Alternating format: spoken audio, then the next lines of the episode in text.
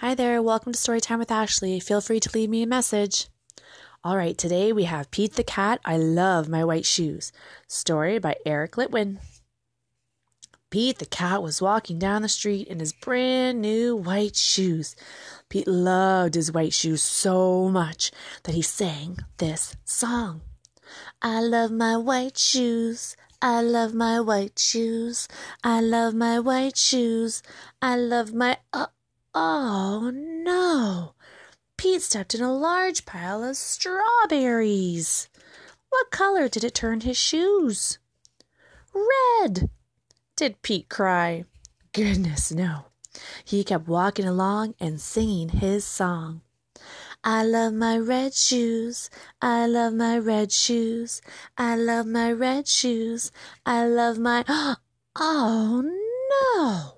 Pete stepped in a large pile of blueberries. What color did it turn his shoes?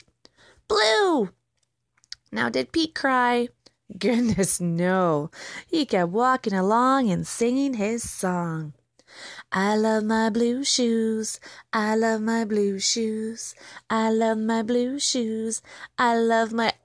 Oh, oh no. Pete stepped in a large puddle of mud. What color did it turn his shoes? Brown. Did Pete cry? Goodness, no. He kept walking along and singing his song. I love my brown shoes. I love my brown shoes. I love my brown shoes. Splash. Oh, no. Pete stepped in a bucket of water. And all the brown, and all the blue, and all the red were washed away. What color were his shoes again? White. But now they were wet. Did Pete cry? Goodness, no.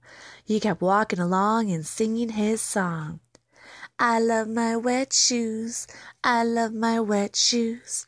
I love my wet shoes. I love my. So the moral of Pete's story is no matter what you step in, keep walking along and singing your song because it's all good.